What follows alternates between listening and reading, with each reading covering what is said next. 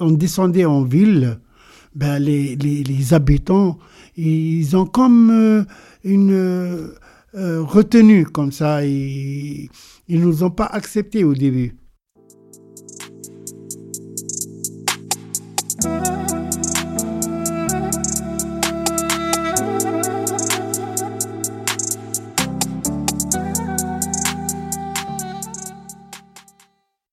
Je suis né en Tunisie, à Kerkina, à El Lataya, en 1950, le 24 janvier. J'ai vécu là-bas euh, jusqu'à l'âge de 6 ans. Et après, on a déménagé à Sfax parce que mon père, il a trouvé du travail. Il c'était un pêcheur. Et puis après, il a ouvert une épicerie. Et là, on a déménagé à Sfax. Et j'ai commencé les études primaires à Sfax.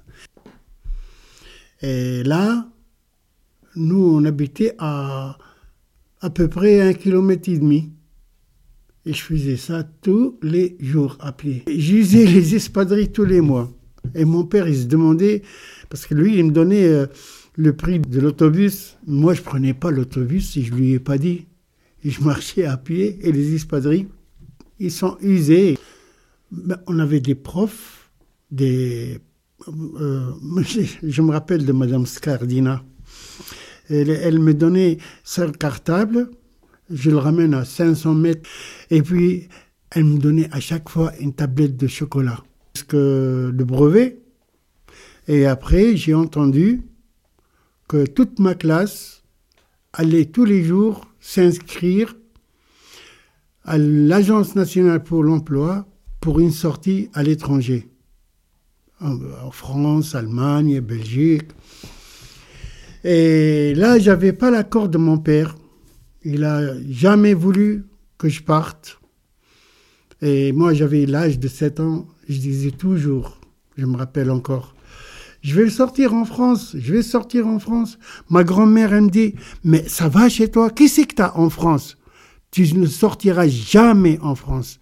Toi, tu resteras ici. Point à la ligne. Et ma grand-mère, c'était une autoritaire. Alors, euh, moi, j'ai dit, c'est loupé. Et là, toute ma classe, ils sont partis en Allemagne, à Dortmund. Et moi, je suis resté encore en Tunisie, mais j'ai continué à m'inscrire. Et là, on avait un prof qui s'est détaché de l'enseignement et il est parti travailler là, à l'Agence nationale pour l'emploi. Quand j'étais m'inscrire, il m'a vu, il m'a appelé, il m'a dit Qu'est-ce que tu fais là?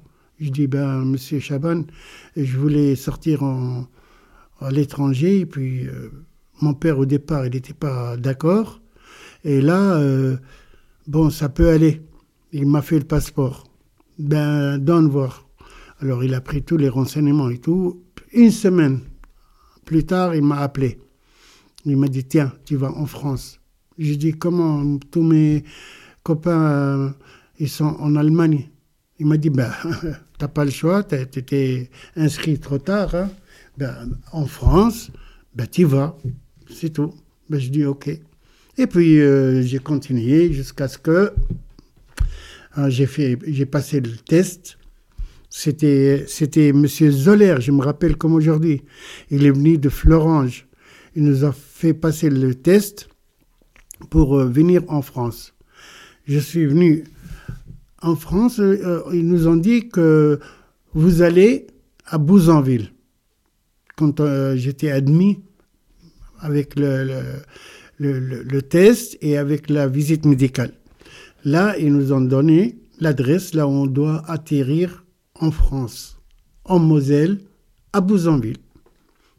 À Bouzonville. Où ça, à Bouzonville J'ai ouvert le dictionnaire et j'ai regardé. Où c'est que ça se trouve, ça, à Bouzonville D'un coup, je la vois près de la frontière allemande. Elle est à 7 km exactement. Eh bien, j'ai dit, dis donc, ni en France, ni en Allemagne. Juste à cheval. Bon, c'est pas grave.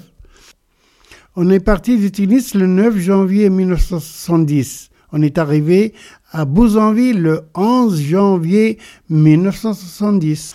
Avant, avant la journée du départ, j'étais, euh, comme on dit, c'est le souk de vendredi là où ils vendent beaucoup de trucs en occasion. Je me suis acheté une valise, un manteau, et mon père, il m'a donné une veste canadienne, on appelle ça. Mais elle est oh, extraordinaire parce que elle est enveloppée à l'intérieur, mais elle était belle. Elle était belle. Et puis euh, là, on devait prendre le train, aller à Tunis et après prendre le bateau. Ben, le bateau, je me rappelle encore du nom, c'est Ville de Marseille. Et puis, c'est pas des cabines, c'est des lits. C'est des lits. Chacun a son lit, un sur l'autre, sur l'autre, il y a trois lits. Bon, je dis pas les détails du voyage, les gens, oh, c'est pas la peine de, c'était terrible.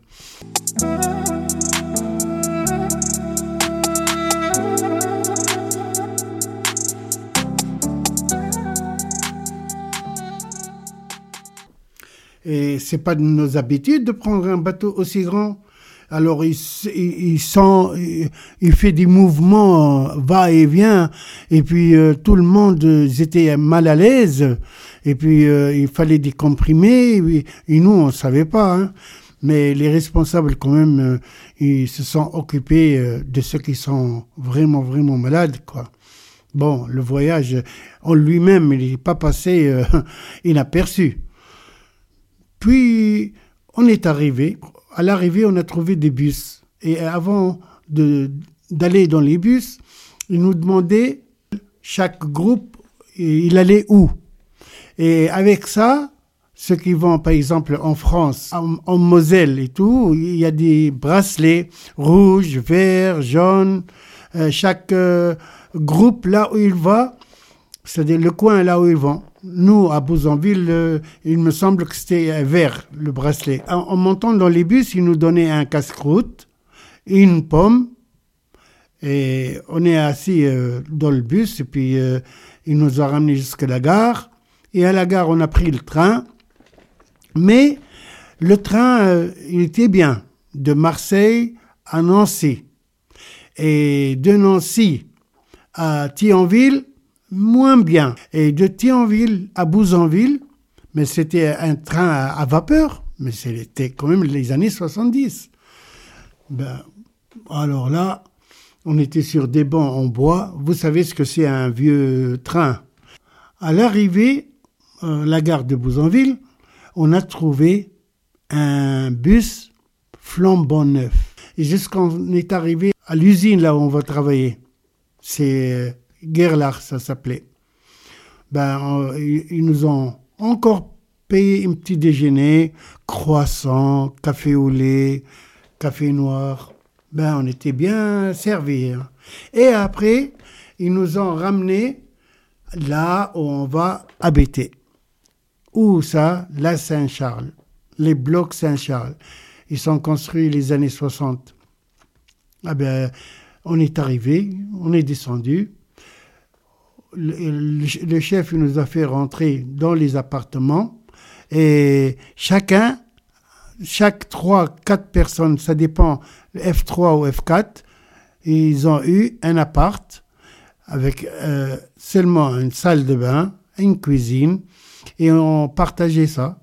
Chacun a sa chambre, mais on partageait la salle de bain, la cuisine, le salon, salle à manger. Bon, c'était pas mal parce qu'ils nous ont donné encore un lit, une, euh, une couverture, des assiettes et tout ce qu'il faut pour vivre, quoi. Ben, franchement dit, je connais pas grand chose sur la France. On a fait l'histoire géo, je sais euh, quelques petites euh, informations. je sais que le président c'était De Gaulle, hein, mais autrement, que la France, c'est un pays euh, développé. Et, comme j'avais des profs euh, français, ils nous racontaient de temps en temps ce que c'est, et puis, bon, c'est tout. Euh, apparemment, j'étais pas vraiment, vraiment euh, euh, embobiné de ça. Parce que j'avais la tête encore en Tunisie pendant un certain temps. Mes parents, mes frères, mes sœurs, mes copains. Être hors de sa coquille, c'est comme une plante. Quand on la déplace, elle est, elle est pas bien et elle sera jamais bien. Je suis venu avec des copains de la même, même quartier que moi, et puis on se connaissait. C'était un avantage.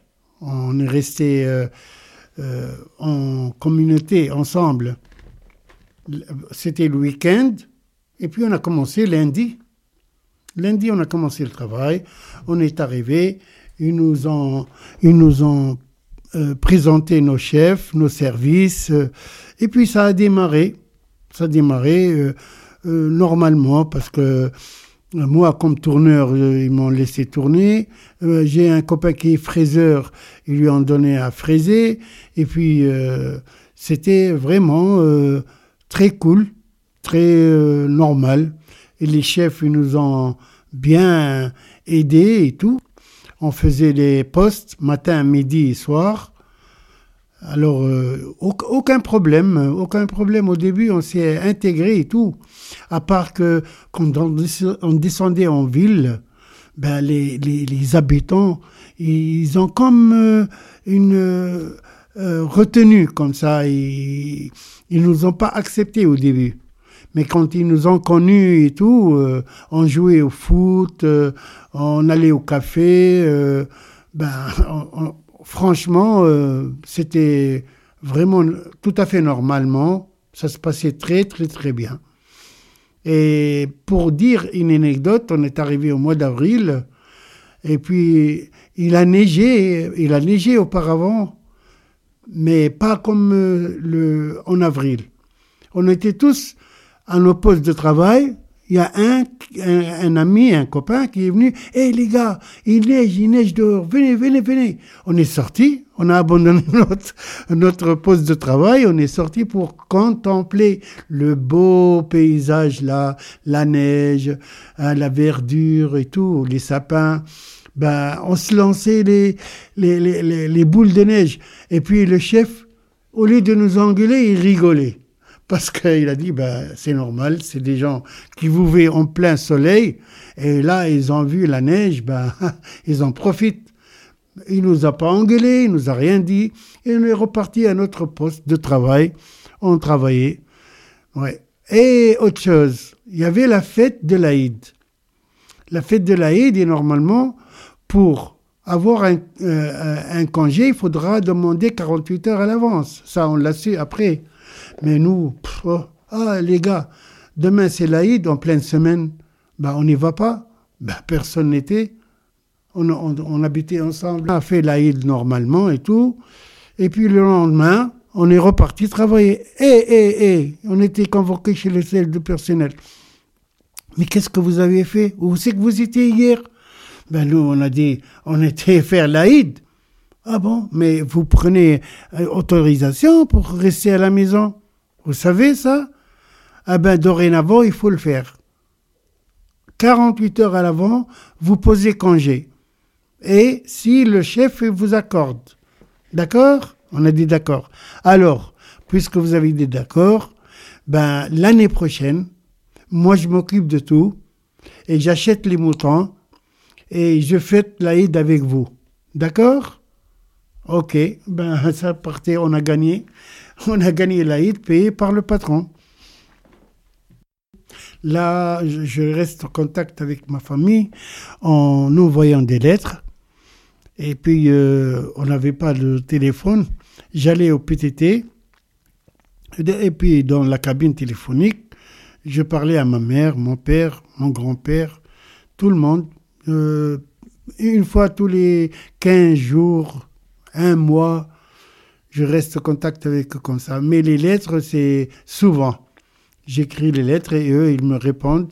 Et des fois, ils m'envoient des colis et je leur envoie des colis. J'envoie de temps en temps une aide à mon père et il est content de moi. Mais moi, quand je suis venu en France, je suis resté seulement six mois. Il y avait le mariage de ma grande sœur.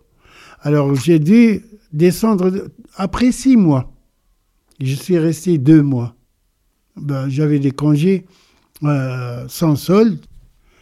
Quand je rentrais en Tunisie, c'est vraiment, vraiment, c'est la fête.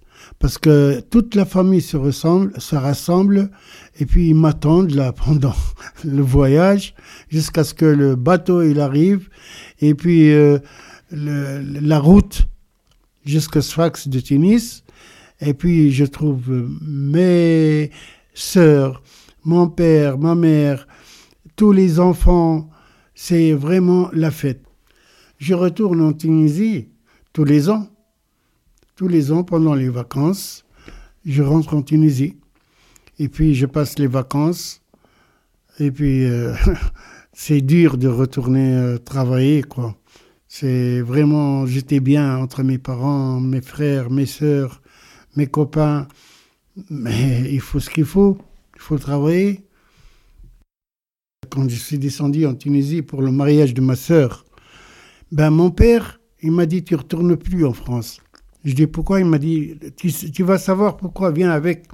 Et il m'a présenté chez un copain à lui qui a un grand, grand atelier mécanique générale, ma spécialité.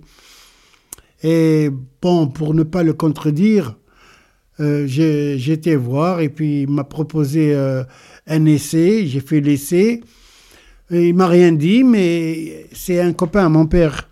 Il lui a téléphoné, il lui a dit Écoutez, monsieur Hamda, on va retenir votre fils, on va plus le lâcher. Il a dit Pourquoi? Il a dit Parce qu'il a bien passé l'essai. Mon père, il m'a dit Ça y est, tu vas rester ici. Le monsieur, il a dit que tu as bien passé le test et tu n'as plus besoin d'aller en France. Euh, tu as une bonne paix ici, puis un bon travail. Alors, euh, au départ, ça m'a tenté et après, j'ai dit non, non, non, non, non, je ne sais pas si je reste.